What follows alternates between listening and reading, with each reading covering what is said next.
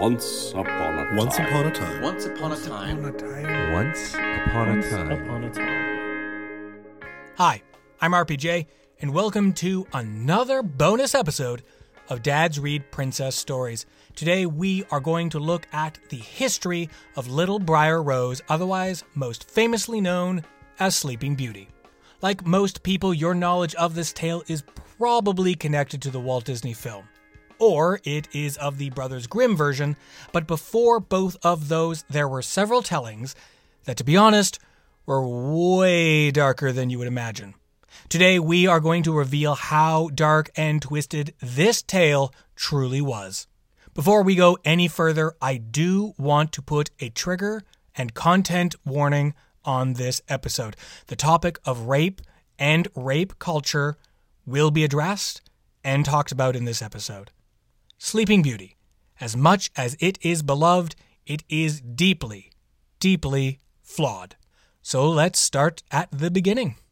The first recorded version of Sleeping Beauty was composed between the year 1330 and 1344 and was found in the writings of Perceforest. It was written by an anonymous French author and describes a fictional, mythical origin of Great Britain. In the third book, in the 46th chapter, there is a story of Princess Zeladine. This would be the first name for what we now know as Sleeping Beauty. In this story, Princess Zeladine was the daughter of a king and queen that loved her so much that they threw a giant party for her and invited three goddesses who bestowed gifts upon her. One of the goddesses, of course, becomes annoyed with Zeladine and decides that she no longer likes her and declares that she will damn her to eternal sleep when she grows up. Princess Zeladine, of course, grows up and falls in love with a prince named Troilus, as one does. At some point, Troilus leaves to go on some sort of trip, and Zeladine walks around the castle looking for something to do whilst her awesome, charming prince is away. She soon discovers a spinning wheel, pricks her finger, and a piece of flax gets embedded in her finger, and she falls into eternal sleep. Naturally, her father and her mother are heartbroken. The king then decides that it is the best idea to put her in the top of a tower, laying on a bed, completely naked. Troilus then comes back and climbs into the tower, and once he gets into the room, he sees Venus, the goddess. You know, not not the planet, but the goddess Venus. Venus then tells Troilus that he should sleep with Zeladine, as in, you know, sleep with, not lay next to her and take a nap, but sleep with her. And so, Troilus does. He makes love to the eternal sleeping princess. And once he's done, he. Well, he just leaves. He ups and he just buggers off. Now, nine months later, guess what happens? Hmm, Zeladine gives birth to a baby. You got it. In her sleep. But you didn't think that was going to happen, though. This baby then sucks on the finger of Zeladine, thinking it was a nipple, and sucks out the piece of flax, which breaks the spell, and Zeladine wakes up. Zeladine becomes beside herself, and she's no longer a virgin, and, and thus she's a ruined woman. To make matters worse, a bird flies into the window and steals her baby, never to be seen again in the story. But wait! Not all is bad in the world of Zeladine. That's right, the princess notices that she has a ring on her finger. And not just that, but she surmises that this ring was given to her by Troilus. And that makes everything A O K, which is not. Now, Troilus does come back, and they get married and live happily ever after. Imagine that being a Disney movie. This tale was pretty famous for its time, and eventually inspired Giambattista Basile, an Italian folklorist, to write his story called Sun, the Moon, and Talia. It was published after his death in 1634. Now, if you thought that last story was bad, wait until you get a load of this. In this version, there is no goddess or evil fairies. Instead, the king asks some fortune tellers what they think will happen to his daughter, and they tell him, We think she's going to die or possibly fall into eternal sleep. And it turns out, at the age of 15, Talia falls into eternal sleep, surprise, surprise, from pricking her finger, and the king places her, you guessed it, in a tower. And one day, another king, not a prince, but another king is riding by, and his falcon leaves him because, you know, kings gotta have falcons. And this falcon flies to the top of the tower and just sits on the window, and the king calls out to his falcon, but it won't budge. But lucky for him, there's a ladder on the ground by the tower. So he climbs this ladder into the tower, and there he finds Talia in her eternal sleep, naked. Yep, still running with that naked theme. Which means, yet again, another father thought it was totally normal to lay his sleeping daughter naked alone in a tower. So this king is now in the tower with his falcon looking at a naked girl. He decides the best course of action is to sleep with her. As in, you know. Look, I'm just going to say it. He rapes her. It's gross, and it's wrong, and it's completely not okay to be having this in a story. And it's not like there's a goddess standing there egging him on, not that that makes it any better. Once the king finishes, he leaves with his falcon and goes back home to his queen and forgets it ever happened. Yeah, he was married the entire time. Nine months later, Talia gives birth to not just one baby, but two. Two babies. She pops out twins in her sleep. These twins suck on her finger. The flax comes out of her finger. She wakes up. Then a bird flies into the room and takes both of the babies. No, I'm just joking. The bird doesn't come. But she does give birth to twins. The babies do suck her finger, and then she does wake up. And she does name them Sun and the Moon. Now here comes the shocking third act twist. That king that didn't remember Talia, that left and was like, I'm just to live with my queen now. Yeah, he totally suddenly remembers Talia and decides to go find her nine months later. What an awesome guy, right? What an awesome king. He goes back to the tower, explains what happened to Talia, and her reaction is gratefulness. She thanks him and asks him to take care of her. And he does. He takes her back to his castle, and by castle I mean, of course, his hideaway house, because he doesn't want anyone to know that he has a mistress. Can't have the queen finding out about this. She finds out. Of course, she's going to find out. But does she go after the king? No. No. The queen instead goes to the cook and demands that he find Sun and Moon, the two kids, and bake them into pies so she can feed them to her king. And he totally, 100%, does not do it. He's not a monster. Not everybody in these stories have to be monsters. Instead, he kills some animals, puts them in the pie, and he feeds them to the king, pretending that they were the kids. The queen, not feeling like this is enough, demands that the cook then find Talia and bake her into a pie. So the cook finds a bigger animal, cooks that, feeds it to the king, you know, blah, blah, blah, blah. At this point, the queen thinks that she has ridden Talia and her children from the face of earth. Until one day she hears Talia's voice and she becomes so enraged that she's not actually dead. So she builds a great fire in the courtyard and demands that Talia come in and be tied to a wire and be burned at the stake. Poor Talia, seeing matters come to a bad pass, and this is a direct quote from the book, fell to her knees before the queen and besought her at least to grant her time to take the clothes from off her back. This is worse than Game of Thrones.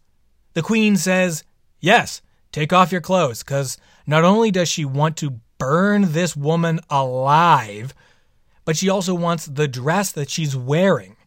I mean, granted, yes, the dress is pretty nice. It's embroidered with gold and pearls, so I kind of get why you would want to keep it, and not burn it. It's got some sort of value. But Talia doesn't just rip the dress off. No, no, no, no, no. She slowly takes her time, piece by piece, biding her time. And this takes so long that at some point the king just stumbles upon them and asks, uh, What's going on here? I mean, clearly the image of his naked mistress next to a burning stake across from his angry wife is sending mixed messages? He asks where his children are, and the queen tells him, Ha ha! You ate them, I baked them into a pie, sucker! And this major pisses off the king and orders the queen to be thrown into the fire and her secretary. Because, you know, secretaries. He almost throws the cook in as well, but the cook is quick to explain what he did, and the king thanks him for saving their lives, gives the cook, and I quote, a large reward he made him his chamberlain. Talia and the king marry, with the final lines of the story being, He who has luck may go to bed, and bliss will reign upon his head. Well, it's awesome that Everything worked out for that white, straight dude. What's interesting about this story is its connection to Greek mythology. You see, the killing of people and putting them in pies seems to be a very common thing in Greek tales. Even more interesting is its connection to Shakespeare and his play Titus Andronicus, which was written much later than this tale. It seems as though Titus was influenced by these tales on some level. There's a female character that was raped with her hands and her tongue being cut off so that she can't tell anyone. I mean, sure, it's more extreme, but the same idea is there that the female is unable to tell anyone what is going on. Also, the people that do this are punished by being baked into pies and fed to their relatives. Now, Basile's version was later adapted and published by Charles Perrault in 1697. This is the first time that we hear the name Sleeping Beauty. This is also where the story starts to veer closer to the Disney version that we all know. In Perrault's vision, the princess has no name. She is simply named Princess. I mean, why give your main character a name? When she's born, seven fairies are invited to bestow gifts upon her. The king and queen don't invite the eighth fairy because they believe her to be dead due to the fact that she has not left her house in over 50 years. I mean, if you haven't left your house in 50 years, I would assume you're also dead. Now, of course, this eighth fairy shows up and she is totally pissed off that she was not invited. She gives the gift of death. But right away, another one of those fairies says that their gift is that they wish death does not happen to the princess, and instead you will go to sleep for a hundred years, because that's way better than dying. This is the first time in the story that we have fairies sleeping for a hundred years and an evil fairy slash witch slash Maleficent like character. When the princess eventually pricks her finger, the king and queen up and leave the castle, but everyone else is put to sleep by the curse. 100 years pass, and a charming, handsome prince comes to the castle to wake her up. He doesn't kiss her, though. She wakes up on her own accord because it's been 100 years to the day. They then get married, have two wonderful children, one named Aurora, one named Day. And that's the end of the tale. Oh, wait, no, it's not. The prince has a very jealous mother who's half orc. Um, I'll take orc mothers that like to eat children for $400, Alex. That's right. This story now has a jealous mother in law that is literally an orc. So the queen, who's an orc, demands the cook to kill the children, cook them, and feed them to her. Of course, the cook pretends that he does this with animal meat, blah, blah, blah, blah. The queen eats it, thinking that she ate the children.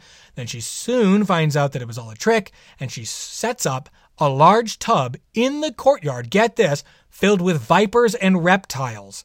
The king returns in the nick of time, and the queen, who's also an orc, her true nature having been exposed, throws herself into the tub and is fully consumed by the vipers and reptiles.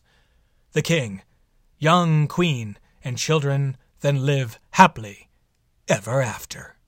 That last version of Sleeping Beauty was then adapted by the Brothers Grimm into what we now know as Little Briar Rose. You probably noticed that right off the bat, if you listened to the last episode with Evan Roberts, that there is no eating of children or rape, thank the Lord. There are few variations of the Brothers Grimm's versions, though, spanning from 1812 to around 1850. In this tale, there are 12 fairies, not seven, that come to the birth of the princess, with the 13th, unlucky 13, being not invited. 13th fairy gets mad, puts the curse on her, another fairy cancels that one out, thus sleeping curse is then given. Everyone, including the king and queen, this time fall asleep when she pricks her finger. A prince shows up years later with the castle now being covered in thorns. He comes close to the thorns, they turn into flowers, they move apart, which is super nice for him. He finds Briar Rose, kisses her this time. She wakes up, they live happily ever after. Obviously, this is the one that Disney draws the most from. But how can a beloved children's cartoon come from something so dark and twisted? It is important to remember that these folk tales, including Sleeping Beauty, were not meant for children per se when they first came out. Children's literature wouldn't become popular until the late 17th century, and Perrault was providing stories for the French aristocrats and Parisian literary salons and providing modifications to the narratives to promote his beliefs in the superiority of the ruling nobility and the nation's Roman Catholic Church. We also need to point out how much we as a culture have grown and changed. Sleeping Beauty is a story that is deeply flawed in the message that it is trying to tell. Its emphasis on allusions to the sexual maturity of young women is a problem. It says that young women should be seen, not heard, that they don't have to consent to look pretty, preferably asleep, according to this story.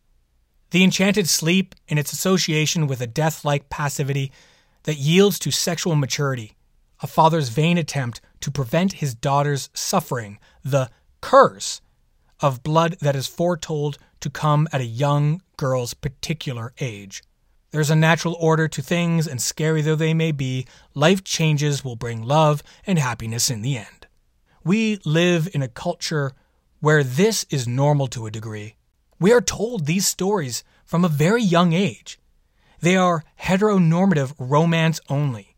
Even the Disney version tells us that women should be non communicative and beautiful that women should be seen as a trophy displayed in glass for men to sexualize. A trophy one can get by being strong, handsome, and masculine only. The prince never asks if she might be okay with any of this. He simply claims her. He takes her for his own. Only Dumbo has less speaking lines than Aurora does in Sleeping Beauty. Because he has no lines to speak. For a movie where the main character is female and idolized by children around the world, it is shocking to know that she only speaks 18 lines of dialogue. None of them, I'll have you know, come from after she wakes up. It is mind blowing that so many problematic elements of this fairy tale are still romanticized. Whilst researching the story of this fairy tale, I got a call from my mother.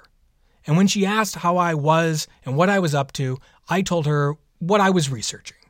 She instantly perked up, exclaiming that Sleeping Beauty was her favorite as a child growing up. My mother recalled going to the movie with her mom to see the Disney classic. I then explained the history of this tale. And after about 20 minutes of me telling detailed versions of the story through history and the effects that it had on youth and culture when it comes to the role of females, my mother recalled how when she was little, she would play the vinyl soundtrack lying on her bed, and she would close her eyes and wish that a boy would kiss her so that she could wake up and be loved. My mother was blonde and blue eyed and saw herself being represented. That she too could be a princess, after all, all the dark haired girls had Snow White. What we realized in that moment on the phone was the power that storytelling in media has on us. No one told my mom what was happening on screen wasn't actually okay. Almost 60 years later, she realized the effect that it actually had on her. Now, my mother, like all women, in some way or form, has had to deal with some sort of sexual assault. And I think the key word is deal. Sadly, it is stories like Sleeping Beauty that perpetuate the idea that these things are something that you just have to deal with as a part of life. And that couldn't be further from the truth. There are over 145 retellings of Sleeping Beauty in book form alone. One version I would recommend reading that takes the story in a new and positive direction is The Sleeper and the Spindle by Neil Gaiman. The description on the book reads On the eve of her wedding, a young queen sets out to rescue a princess from an enchantment. She casts aside her fine wedding clothes, takes her chain mail and her sword, and follows her brave dwarf retainers into the tunnels under the mountain towards the sleeping kingdom. This queen will decide her own future, and the princess who needs rescuing is not quite what she seems. You can find this book on Amazon, Indigo, and also my favorite because it's super cheap and has free shipping to Canada, bookdepository.com. I'll also leave a link in the description if you're interested in finding that book. This has been a look at the history of Briar Rose, otherwise known as Sleeping Beauty. You can follow us on Facebook and Instagram at Dad's Read Princess Stories and on Twitter at Dad's Read. If you enjoyed the podcast, please like, share, subscribe, and tag. Best way to leave a review is by sharing this podcast on your social media and tagging us. Someone is always more willing to try something new when it is suggested by someone they know. It's just a fact. If you have not already, check out our past episodes. I'm RPJ. Thank you for listening. Stay safe.